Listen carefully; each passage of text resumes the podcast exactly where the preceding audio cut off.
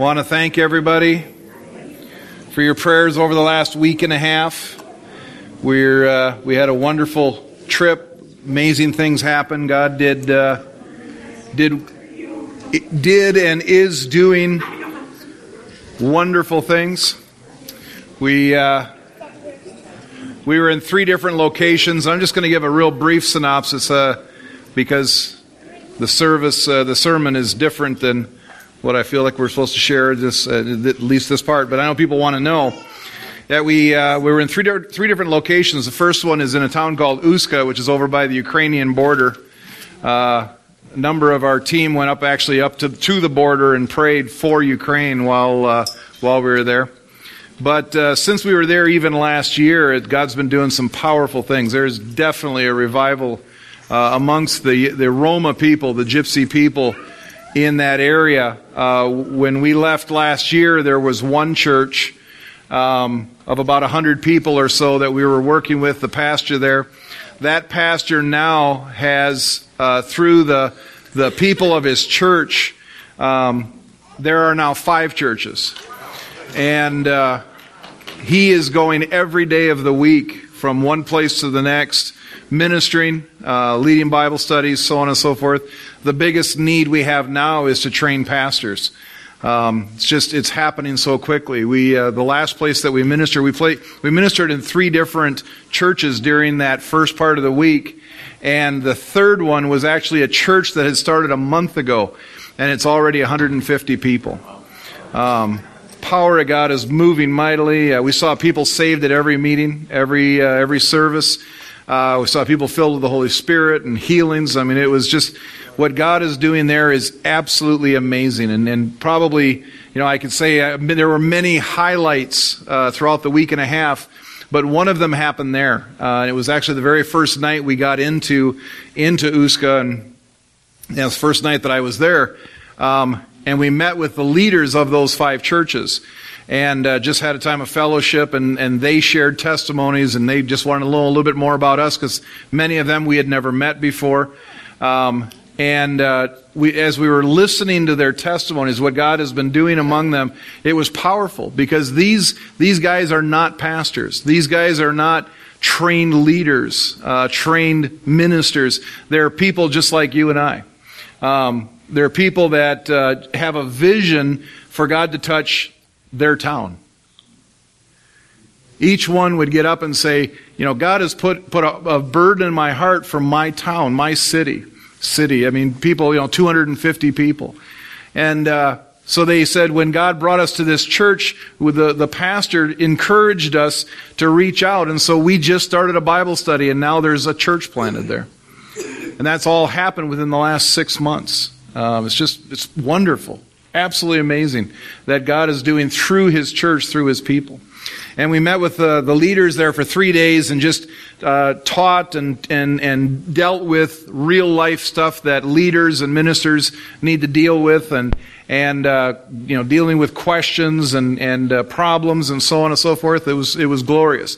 We went from there, we went for three days to uh, Pastor Attila's church in Tanglitz and did a faith conference there. Um, the background of that is that over the last four years, he's been asking us to come and do a faith conference. Uh, but four years ago, it started out as come and teach us why faith doesn't work. I was like, well, that's not the reason we're going to come and teach anything there. It's the wrong, it's the wrong question. Then the next year was, well, come and teach us why faith doesn't work in Hungary. And I said, well, that's still not the right question. That's not the right invitation. And then last year, he said, please come and teach us about faith. And I was like, that's the right question. That's the right heart, right invitation. And so we went, and Pastor Dan uh, uh, um, Lewis spoke on what faith is the first night, and I got to speak on what faith isn't and just talked about the reality because the, the problem in there is there's just a lack of teaching, lack of good teaching, lack of biblical, sound biblical teaching. There's a lot of hype, there's a lot of the, the goofiness that you see uh, on uh, m- much of Christian TV and everything else. It's just all about the money, it's all about me getting your money, and uh, it's not the right way. It's not the right that's not the right heart. And so we talked about what faith isn't, and then we taught for three days on faith, what, what, how faith works, how it really works, what it's really for, and putting everything into context. And uh, the the fruit of what, of that was at the end of the weekend, Pastor Attila stood up and he said, "That is the most balanced teaching on faith I've ever heard." And he says, "I'm back in." He says, "The church is supposed to operate by faith." It was wonderful. Uh, there was a young man there who had come out of a church, actually called the Faith Church uh, in Budapest, and there is some of even the the more crazier. Uh, uh stretches of the faith message and the faith movement. And he said when he heard that uh, there was going to be some people coming from America and Switzerland and Belarus to teach on faith, he got nervous. He didn't like it. He didn't, he didn't want to hear it because he says, I just got out of that stuff. And at the end, he came up to us and said, Thank you. That's faith. That's truth. So, just a wonderful time. People got saved there, uh, filled with the Holy Spirit. Wonderful time. Then we went to uh, Sikihid. Sikihid is a town many of you have been to. Uh, there is the, the, the poorest of the poor. These, uh, these folks are, they live in mud hovels, 10 foot by 10 foot mud hovels. And it's just, it's, I've been, we've been going there, I've been going there for 11 years and uh, I have to admit, this time the poverty got to me. Usually I can kind of guard my heart and kind of block out the reality of it, but this time it, uh, it got to me. But as we were there, uh, seeing what God's doing, it's absolutely amazing. The, the focus of, of uh, Dan and Marta's ministry there now has changed from building a church, which there's a church there, and uh, the church is packed out every single time the door is open. Every Wednesday night, every Sunday morning, every special meeting. You can't get any more people in there. It's so hot in there. They don't even they don't even put the, the fireplace on anymore. They heat with wood. They don't even turn. It was so hot in there. You just you just sweat. I mean, it's just crazy. But there's so many bodies. But they're so hungry. And uh, 11 years ago, and I tell, I'll tell two quick stories. Uh, uh, 11 years ago, the first time I ever spoke there with Brian uh, Eager and Pastor Greg and Pastor Dan and I were there. Uh, in the middle of when I was preaching, it was just crazy. Everybody's talking, everybody's moving. Things are, you know, you just, it's like, uh, it's like uh, working with uh, teenagers. And, uh, but it's just distracting. I mean, it's just like, what is going on? They don't sit still. They don't, they don't pay attention. They're just moving constantly. In the middle of it, this, uh, this uh, elderly woman gets up, walks across the aisle, grabs a kid out of the aisle, and just starts wailing on him, beating on him, beating and shaking the kid and throwing him down and slapping. And then she goes and sits down and says, Amen. Amen. I mean, that was just normal. That, was that was the way things happened every week, and it was just it was bizarre. I mean, I, I loved it. It was just you know that should happen here every once in a while. No, I'm just kidding. But it was just bizarre. Now, 11 years, move forward 11 years, every service we were in, they sat with their Bibles open. With their Bibles open on their laps, following along as best they could. Focused, listening. It was amazing, powerful. But the most amazing thing that was happening there is the focus now is, is education, educating the youth. And uh, we went into uh, the, the, the, the school. They're having a school five days a week.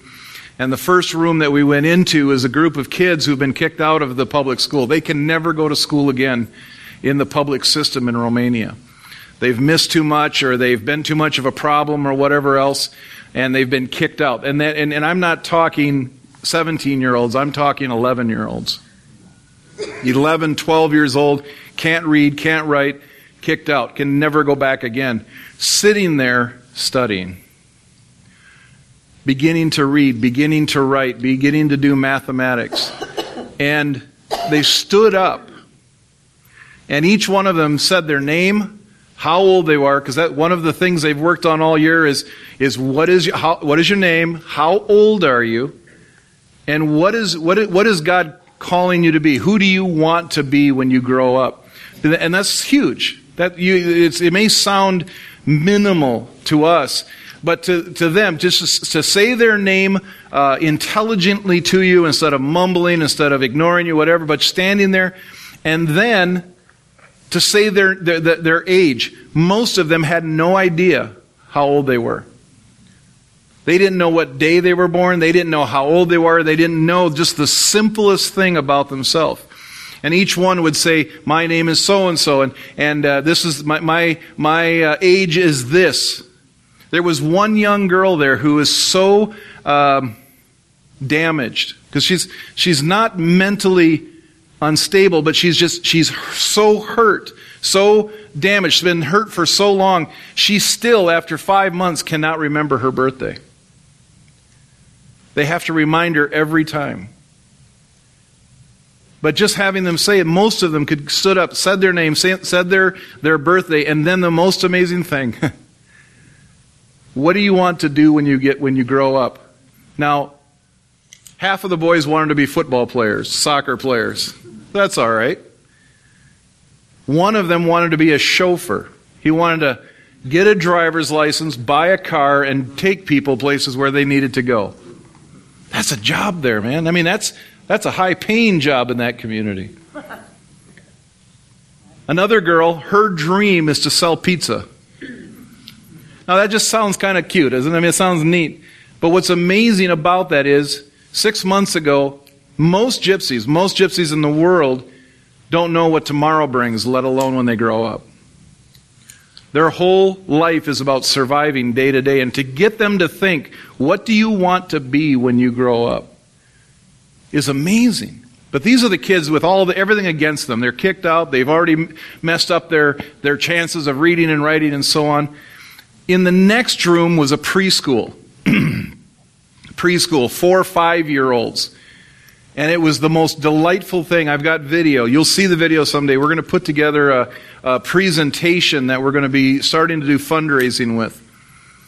But it was absolutely delightful. These little four and five year old kids sitting with bright eyes, singing. What they sang a song five minutes long where they remembered every single word and every single action. Okay, that's not normal for them they were reading one little kid, I mean, no bigger than, you know, gosh, that tall, but four years old. I mean, completely stunted because of malnutrition.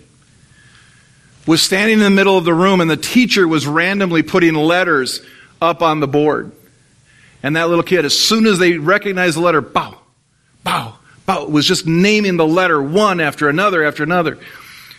In Romania, preschool is not normal. Preschool is only for the rich the rich and God's people, God's kids in the gypsy village. These kids are going to have a, a jump start. They're even beginning to learn Romanian, which is not taught to gypsies.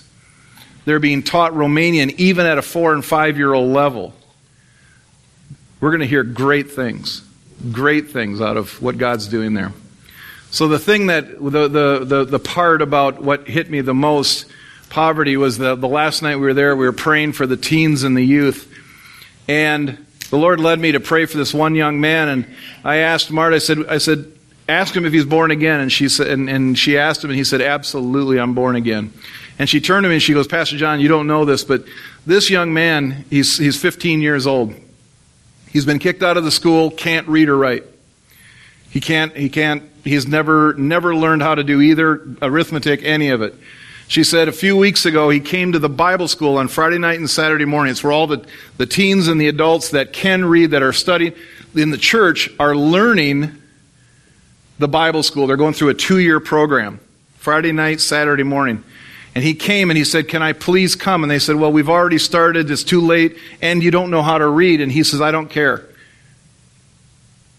Somebody had given him a Bible. And he sits next to his friend he opens up the Bible and he follows along. He said, I want to learn how to read.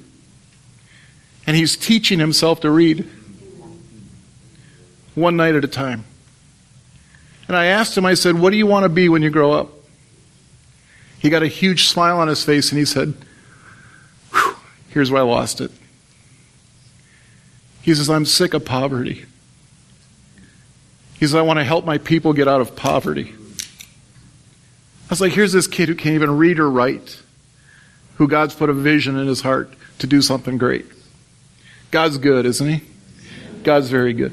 Brian, you come and share, please. Brian's going to come and share the offering, then he'll pray, and we'll receive the offering.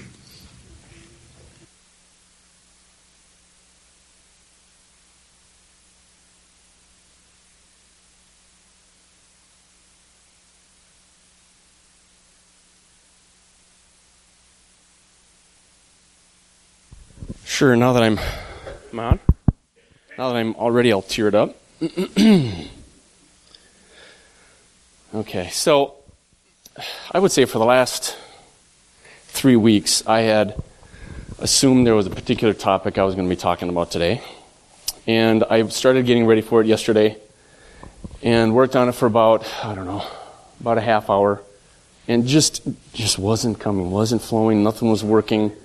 So about after, I don't know, half hour of beating my head against the wall, I just stopped, kind of slumped down and said, okay, God, what do you want me to talk about? And pretty, cl- pretty clearly, I heard him tell me, I want you to talk about what I taught you today. So here goes. Um, so my, my Saturday mornings, um, I get to spend with the girls. Just the girls and I. I get up early. The girls get up early. Um, it's an opportunity for threes to sleep in. We hang out. Um, we snuggle in a chair together and watch cartoons. We, well, I look forward to it. I think they look forward to it. It's, we really enjoy one another. It's a good time. Um, and this last Friday, while I was praying, um, I felt God was telling me, you need to start getting up early half hour, well, no, about an hour earlier and pray in the Spirit. And I figured, okay, here we go again. You're working on me. All right, let's do this. So I'm thinking about, okay, the girls usually get up about 7.30, maybe 7.15. I'll get up at 6. I'll pray, be done at 7, be done in time to hang out with the girls. So I get up, get up at 6. I'm praying in the Spirit. I'm in His presence. I'm I'm waiting. Okay, God, what are you going to show me? What are you going to What are you going to reveal to me? What great thing are you going to show me and teach me? And all of a sudden, at six thirty, I hear the girls. They're up, and I'm mad. Oh, I am not happy. I am just upset and crabby, and so I go upstairs, bring them downstairs, put them in timeout. Mainly just mainly just so they'd be quiet so I can finish my prayer time. so I attempt to finish my prayer time, and it's just not, it's not working. I am particularly ornery. I am just not, I am not happy. So it's really a waste of time. I don't get anything else accomplished. Don't hear from God. Don't get any huge revelation. So seven o'clock comes around, and I figure, okay. And my plan, since I was mad was I was going to set them in the chair, turn the TV on, and then I was going to go back and pray because I hadn't heard from God yet. So, like I said, I was, I was particularly ornery. So, I started to do that, and then I just knew God was telling me, no, you're going to do what you're supposed to do. You're going to cuddle with them, you're going to love on them, you're going to have your time with your girls. And I was not into it. I was not, didn't have, I, what I was thinking is, I have no sense of love towards these girls right now. There's no way I'm going to do this. And, but, but, but, but they ruined our time together. And I gave in. And I had to make, now, I had to make the decision to love them. I had to make the decision to love them. Even though I didn't feel it, I had no sense of love, I had to make the decision to love them. So, okay, we go, sit down, snuggle up in the chair, turn the TV on, and God met me. This is your fault. the presence of God was so strong. While I was sitting there with my girls, one in each arm, watching Clifford the big red dog.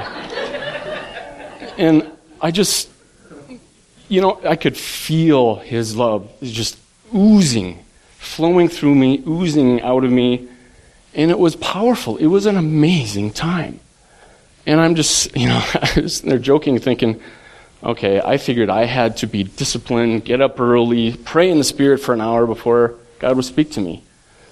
And again, here I am watching Clifford, the big red dog, and he starts to speak to me. He starts to deal with me. And he started, because what, the first thing I thought that was, was thinking that he was talking to me about was faith works by love. And when I was feeling his presence and feeling his love, I was noticing that it felt like my faith was rock solid. I felt like I could go outside, cast that mountain into the sea. It was amazing how strong my faith felt. And so that's when he told me, remember, faith works by love. And he reminded me one of the reasons why my, my faith had not been where I knew it needed to be was because I wasn't, my love walk wasn't where it needed to be. And mainly, I wasn't focusing on, I wasn't meditating on His love for me. And I gotta put my glasses on now.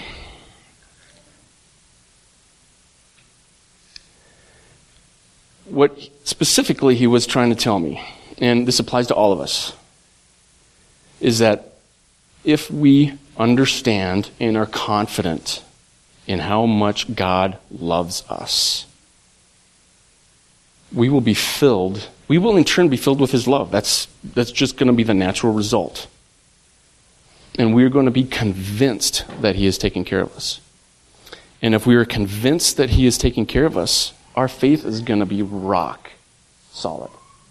Again, remember, faith works by love. So, I'll just quickly read John 3:16. I'm sure you all have it memorized. For God so loved so loved the world that he gave. He loved and he gave his only begotten son that's whoever believes on him should not perish but have everlasting life. So I usually, I don't know that I've ever really meditated on this verse before, but I was thinking about it yesterday, and I just got the sense that the reason God sent Jesus is because he didn't want to be separated from us. He wants to hang out with us. He wants to be with us. He wants to love on us. That's why he sent him. So then the other thing that he he was dealing with me about was that if if we understand and are confident again in how much he really loves us. We're going to be filled with his love and then we're going to be we're going to want to give. We're going to be looking for opportunities to give. It's going to flow out of us. We're filled with love. It's going to come out of us. So i guess a key question is how do we develop that understanding of how much God loves us? You've got to read the Bible. You've got to study and meditate on the Bible. It's filled with example, examples of His love for us. So my, my point is this. Again, if, we, if, if you do study and meditate on the Word, you're going to understand this. You're going to understand how much He loves us. And if we understand how much God loves us, our faith is going to be unshakable. And we're going to be compelled to give. God loves, and He gave. We love, we understand His love, and we're going to give. Amen? Amen. Father God, I thank you so much for that love. I thank you so much for the gift of your Son. You, you gave him because you didn't want to be separated from us. You want to be with us. You want to spend time with us. You want to love on us. You, you want to show us your goodness. Father God, we, we lift up these tithes and offerings that are, that are given today. Thank you for multiplying it. And we thank you for the blessing that you're going to give us as a result. In Jesus' name, amen. Amen. Well, happy Resurrection Day. Happy Easter. It's the, the weekend where we officially celebrate the resurrection of Jesus Christ. But it's not the only weekend we celebrate it. This last week, uh, this time of year, it's interesting being a pastor because you're out in the community and people know you're a pastor and they, you know, talk about different things and say, "Oh, I bet you're going to have a big weekend this weekend." And I know what they're saying, you know. I said uh, a couple different people said, I said, "Well, every weekend's a big weekend." So we don't do anything super special. But I understand what they're saying. This is a big weekend. This is the this is the reason I think that we do every other weekend the rest of the year. And so it is special. It's the it's the reason that makes getting together 51 weeks out of the year worth it. Because if this didn't happen, who cares? If this didn't happen, we wouldn't be here. But it did happen. And it didn't happen by accident. That was the, the thing that the Holy Spirit has been saying to me over and over all weekend long is he did this on purpose. He did it on purpose. He had to do it on purpose because we were lost without it. But he also, how he did it, what he did, every step of the way was on purpose. It was the reason that he created man. He wanted people, like Brian said, in relationship with him. Turn with me to Matthew, or I'm sorry, Psalm. Turn with me to Ma- Psalm must need to go to Matthew at some point. It keeps trying to pop out of my mouth. Psalm 57. Psalm 57, beginning with verse 1. And if, uh, if you noticed on Facebook this last Friday, Saturday, and Sunday, I've put a number of groupings of verses together Old Testament prophecies and then the New Testament verses that fulfilled them. And I did that to show context, not only for my Christian friends, but especially for my non Christian friends. And I've actually got a number of Jewish friends around the world to show the Old Testament prophecies and the New Testament's fulfilling. Psalm 57 is another one of those that I didn't use, but could have. Psalm 57, beginning with verse 1. Be merciful to me, O God, be merciful to me. For in you my soul takes refuge. In the shadow of your wings I will take refuge till the storms of destruction pass by. I cry out to God Most High, to God who fulfills purpose, His purpose for me. He will send from heaven and save me. He will put to shame him who tramples on me. God will send out his steadfast love and his faithfulness. When Jesus was dying on the cross, it seemed like the end of the world was happening, not only to him, but to everybody else. But Jesus was not without hope. He knew who his Father was, and he knew what his purpose was. He knew that he came there. He, his whole life was about coming to that very moment. Now, it wasn't easy. I'm sure. I'm, positive it wasn't easy. I'm positive it wasn't fun. I, it, it, it hurt. It was beyond horrible. But in the midst of it, I don't believe he was, he was without hope. Because he knew it's the very reason he existed. Turn with me to Genesis chapter 3, the beginning of it all. This has been God's purpose. This was God's purpose from the very beginning. Genesis chapter 3, verse 15. I will put enmity between you. He's talking to the snake, which is really Satan. I will put enmity between you and the woman, and between your offspring and her offspring. He shall bruise your head, and you shall bruise his heel.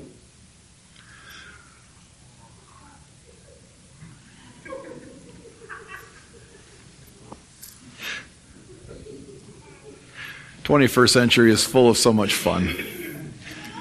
The Apostle Paul never had to deal with those kind of things. But here we are.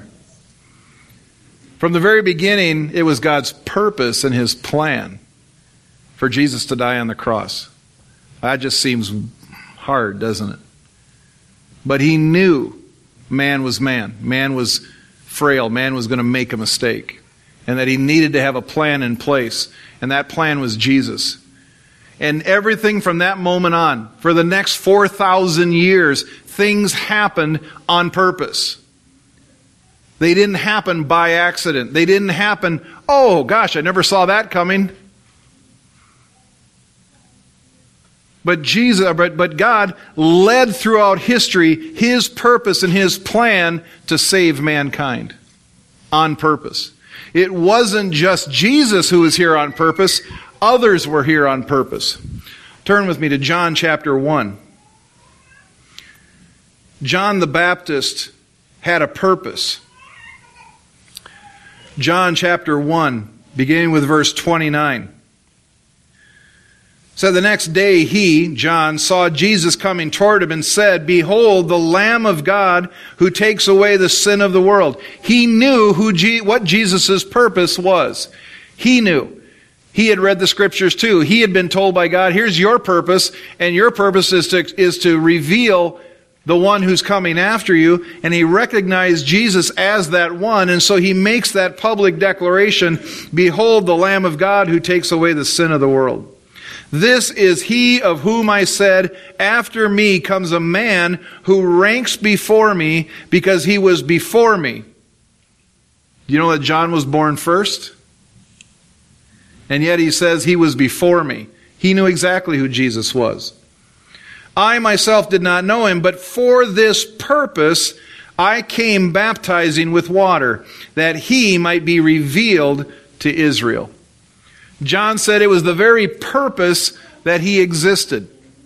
He lived to reveal Jesus Christ to Israel, to have to set the stage. And that's what the Old Testament prophecy said, that a man would come, one who was preaching in the wilderness, and it talked about him, he's going to be a wild guy. And he was going to be, he was going to be uh, uh, full of the Word of God, but also full of fire.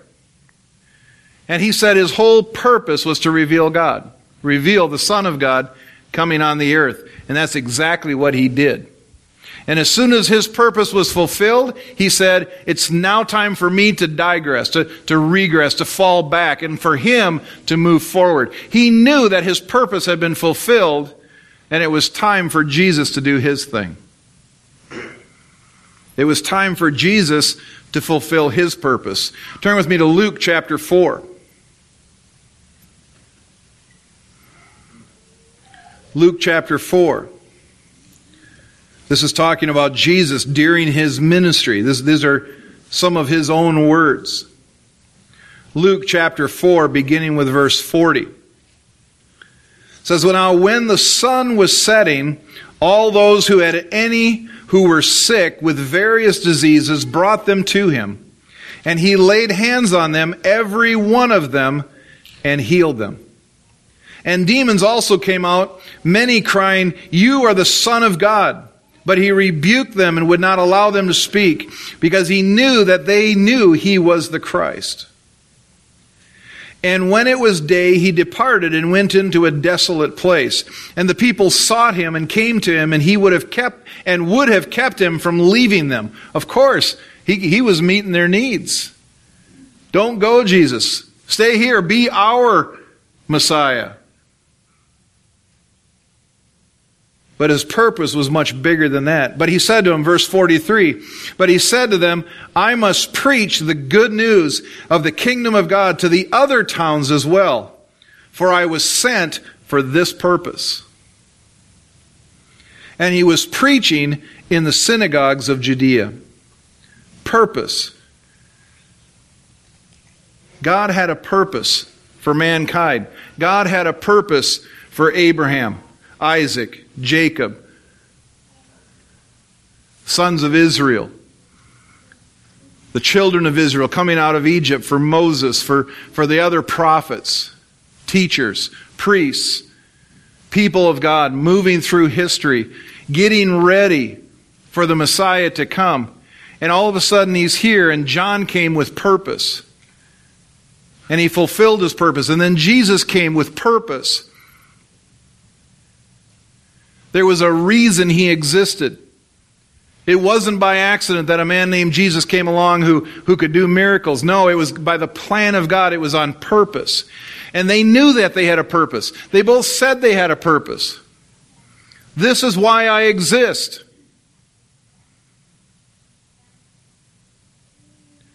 And they fulfilled that call. John chapter 12. John chapter 12, verse 23.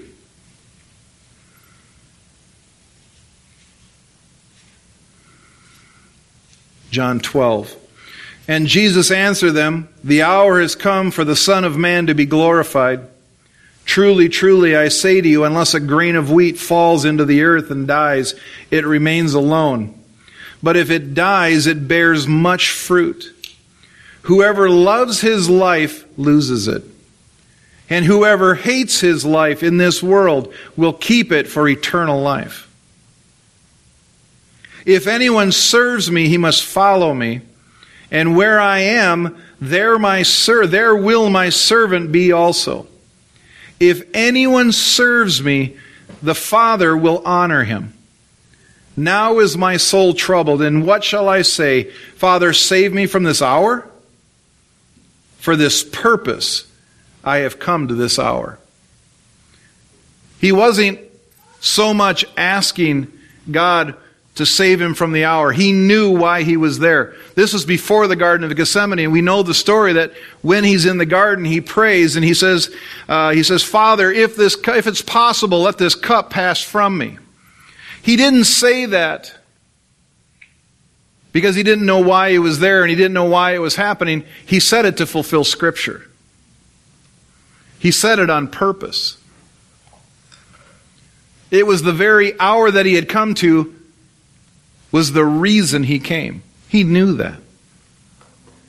And it said that he, he set his face toward Jerusalem and walked resolutely, which means he didn't look to the left or the right. He just kept right on walking right to Jerusalem, knowing full well what was about to happen. He fulfilled his purpose. So, as you can see, I've pulled a number of verses that align up with this weekend that all have the same word in it purpose.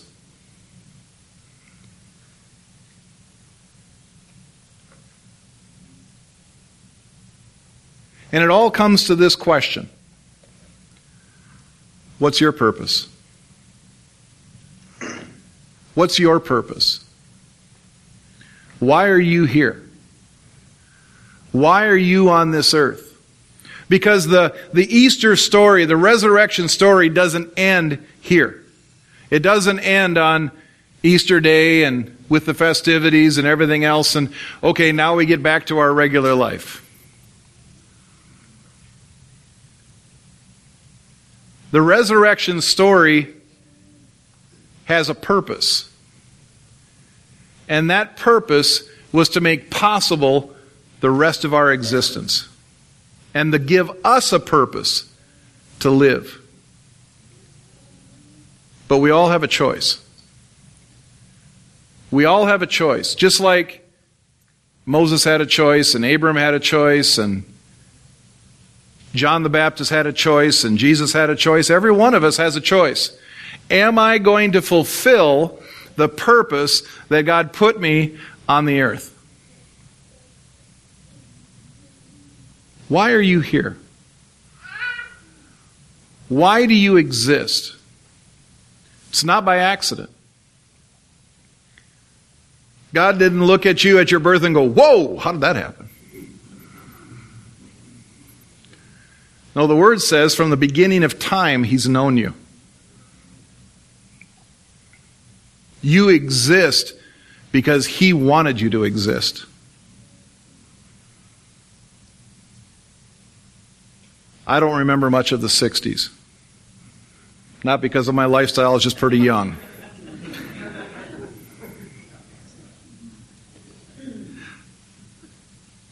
But remember 60s and 70s?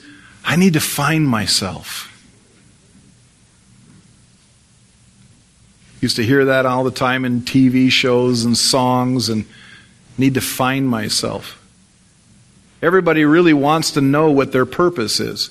This last week it was kind of comical because in the Bible school that they're showing that they, that they're using in Eastern Europe and right now there's I think there's over well over a dozen different dozen different uh, churches that are a part of this Bible school and they meet at least weekly, sometimes twice a week listen to it together, study it, discuss it, and then take tests on it. But apparently, one of the one of the churches just got done going through the call section or the call, you know, that God has called you and He's called you to a purpose and He's given you a mission and a, you know, He's put a vision before you and, and uh, because as I was, we were praying for people, I had somebody come up and through Marta, the interpreter, she says, uh, she smiled she says, they, they want to know what God's purpose is for them. I was like, okay, well, I mean, what they wanted was a word, a word of knowledge or a word of prophecy. And I said, well, your purpose is to serve God with all of your heart and to love Him.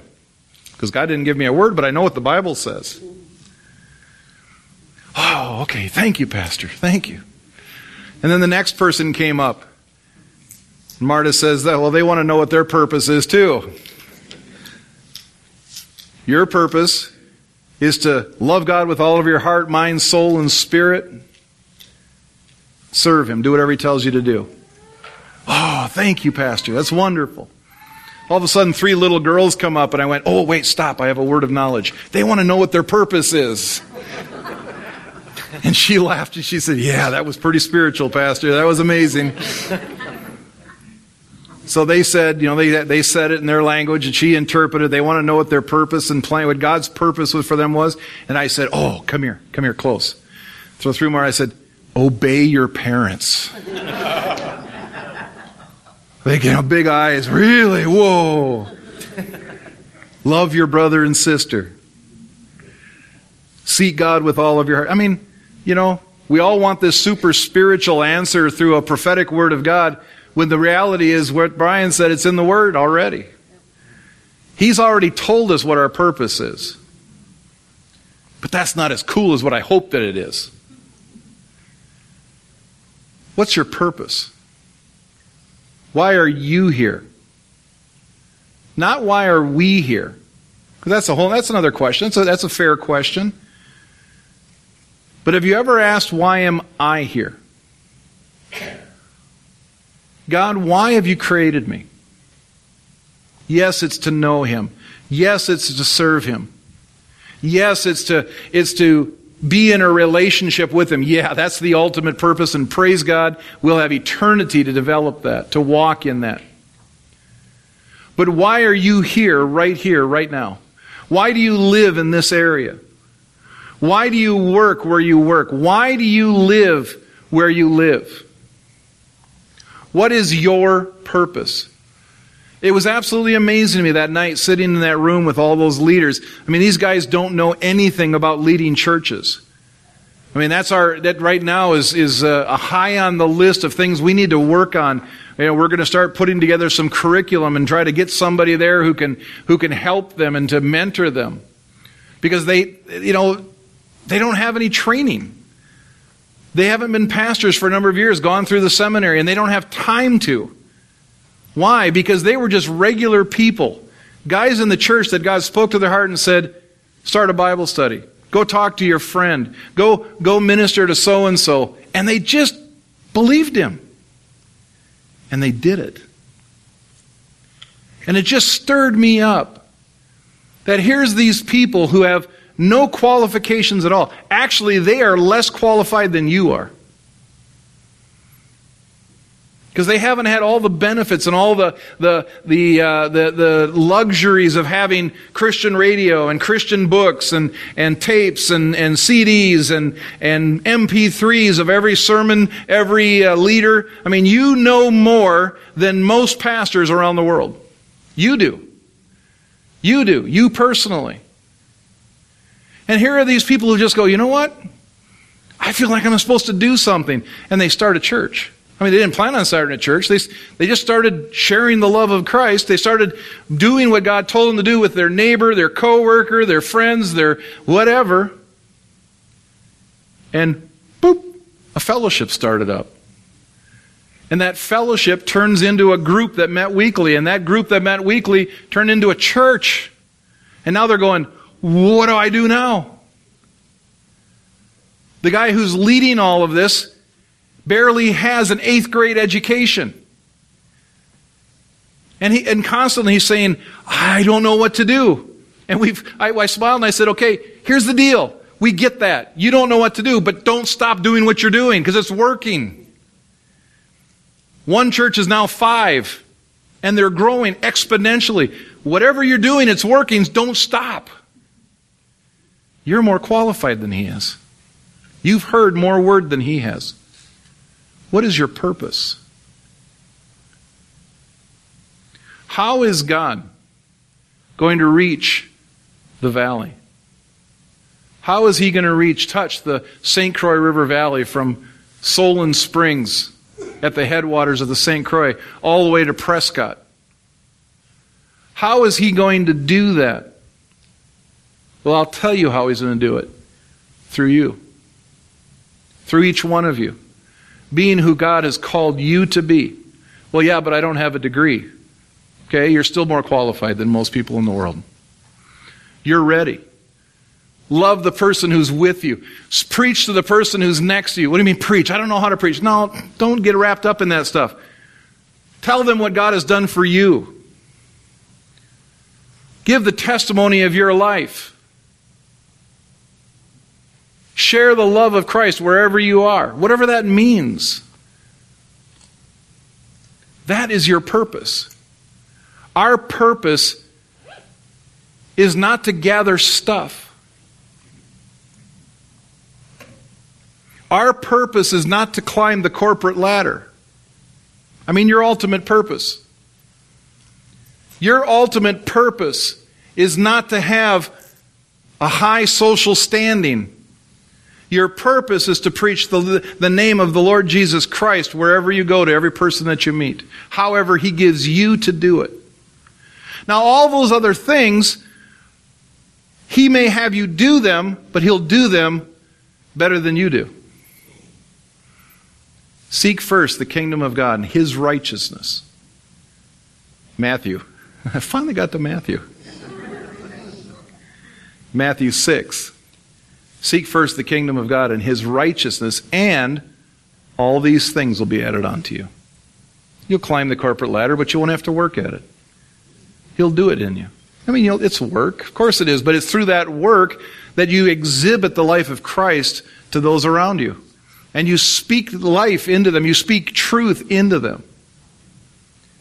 Every one of us, every one of you, Every one of you, if you're born again, if you know Jesus Christ as your Lord and Savior, you have in you enough to change this whole world. But you have to do what everybody else has done. You have to do it. You have to take that step. John the Baptist walked out into the desert and started preaching. Jesus took that step down to the Jordan, took those steps to preach the gospel everywhere that he went. He took the steps to go to Jerusalem to die on the cross. What is your purpose? Your purpose is bigger than what you think it is. Well, I'm just. I'm just. And I'm not going to put anybody's name in there because it's all, it's all of us. I, I wish I could say every one of your names, every one of your, your occupations. Yes, you are just but you can be an influence. being just. When you wake up in the morning, I, I challenge you to say, Father, what is my purpose? And this Sunday is a perfect weekend to start because this is the reason we do it. We follow Him in obedience. Purpose.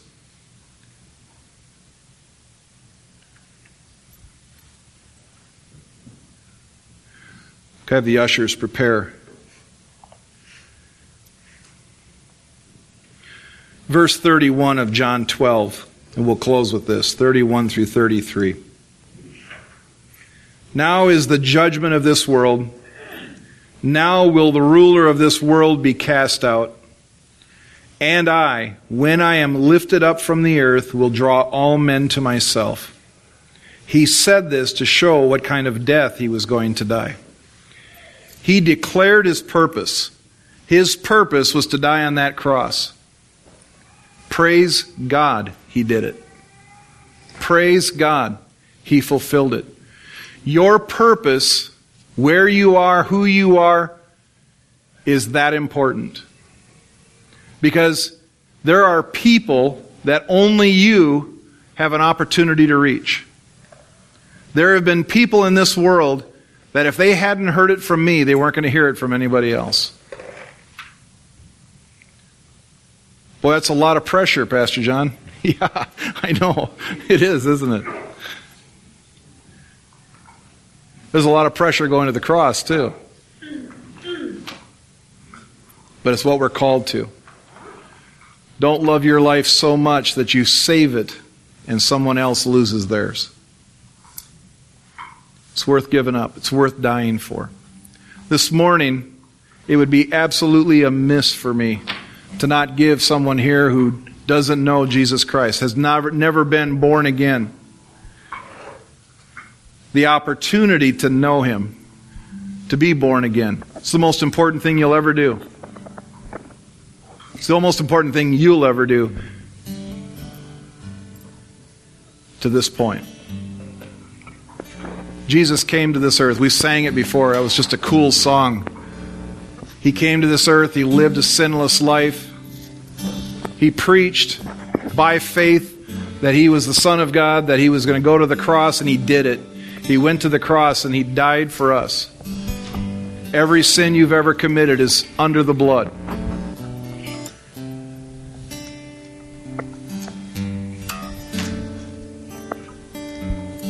But you have to accept that. You have to believe it. You have to accept it for your own. And then you have to make him Lord of your life. That's really important. You have to let him be the Lord of your life. And by being with the Lord of your life, he may say, do something uncomfortable. Go to your neighbor. Go to your coworker and tell them about me. Tell your sister in law. Oh, not my sister in law.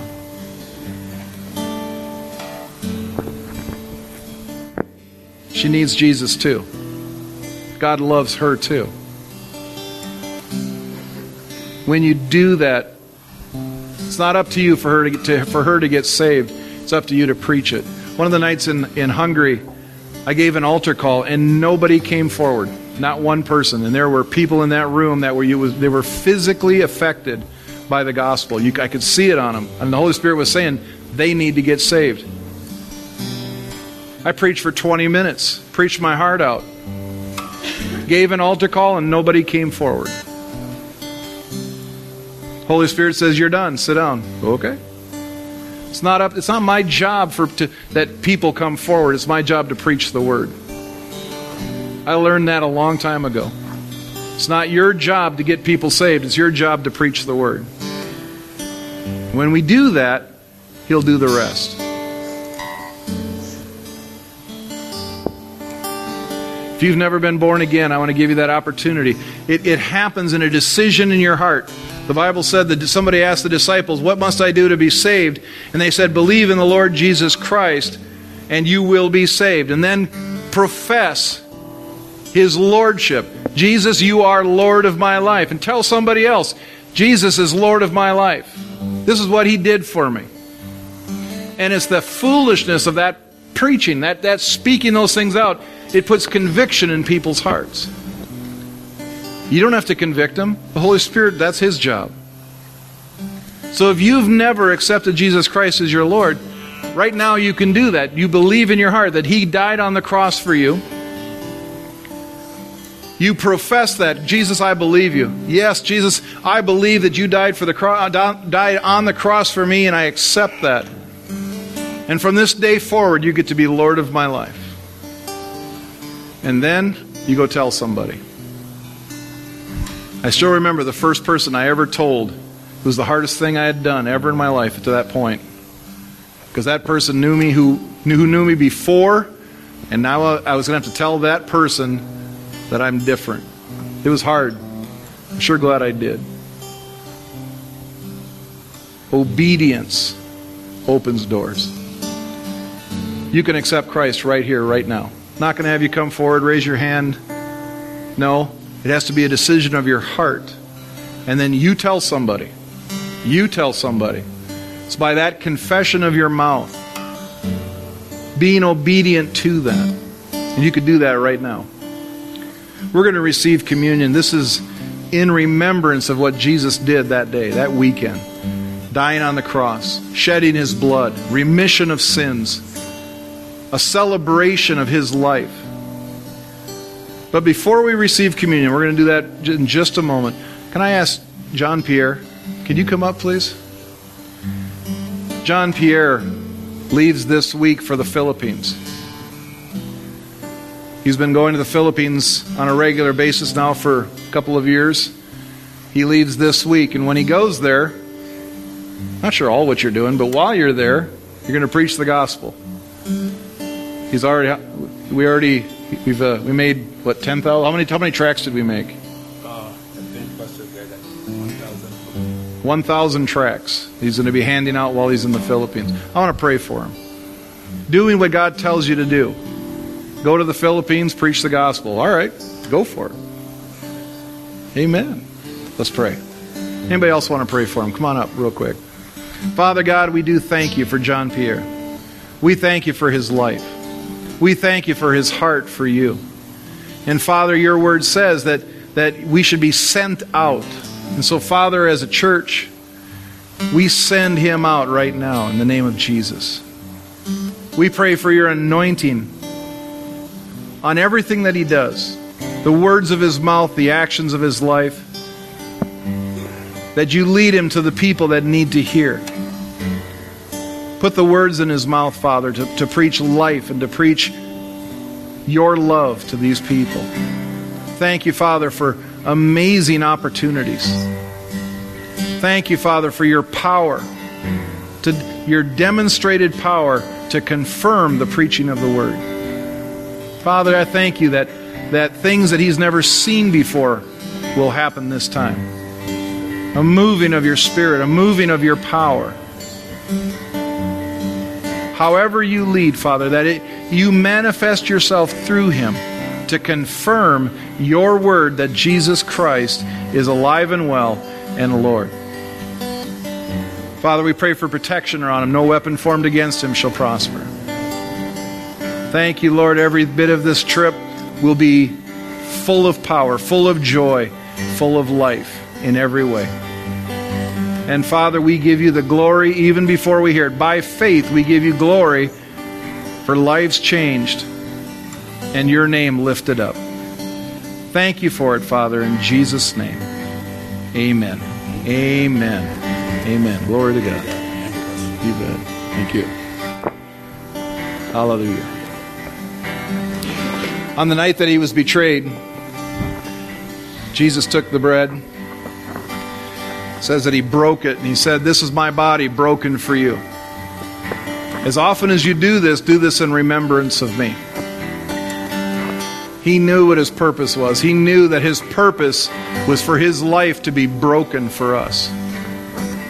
And what they did to him that night, that day, was inhuman. It was truly broken. Then it says, the end of the meal, he took the cup he said, This is my shed blood. He knew exactly what was about to happen.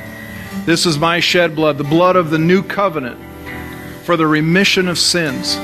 As often as you do this, remember me. Please stand. I'm going to pray. We'll come forward, receive communion. If you need prayer for anything, ask somebody to pray for you. Fellowship, celebrate the life of Jesus, and have a wonderful week. Let's pray. Father God, we do thank you once again. Thank you for life. Thank you for your anointing. Thank you for Jesus. Jesus, thank you for your obedience. And thank you for life evermore.